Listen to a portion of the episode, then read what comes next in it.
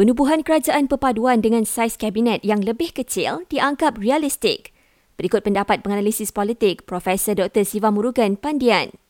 Sudah pasti kali ini yang diharapkan adalah sebuah saiz yang kecil, tidak melebihi 25 orang, tetapi syarat dengan kualiti. Kualiti daripada pelbagai latar, kepakaran, kebolehan, kewibawaan yang bersedia untuk bekerjasama walaupun daripada blok parti yang berbeza, bekerja untuk rakyat, merayatkan kepimpinan.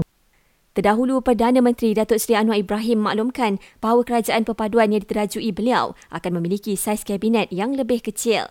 Beliau juga akan mengusulkan supaya gaji menteri dikurangkan mengikut perkembangan situasi ekonomi ketika ini. Sementara itu, Datuk Seri Anwar berkata, usul undi percaya bagi membuktikan keabsahan beliau sebagai Perdana Menteri akan tetap dibentangkan pada persidangan Dewan Rakyat 19 Disember ini. Ia katanya penting bagi membuktikan keabsahan beliau dari segi persepsi politik dan penafsiran dalam Perlembagaan Persekutuan. Terdahulu, Ahli Parlimen Bukit Gelugo, Ramkarpal Singh dilapor berkata, tiada keperluan bagi kemukakan usul undi percaya terhadap Anwar kerana beliau sudah mempunyai sokongan majoriti Ahli Parlimen. JPS keluarkan notis kesiapsiagaan kemungkinan banjir kilat di beberapa kawasan di Johor, Perak, Kedah, Pahang, Selangor dan Negeri Sembilan.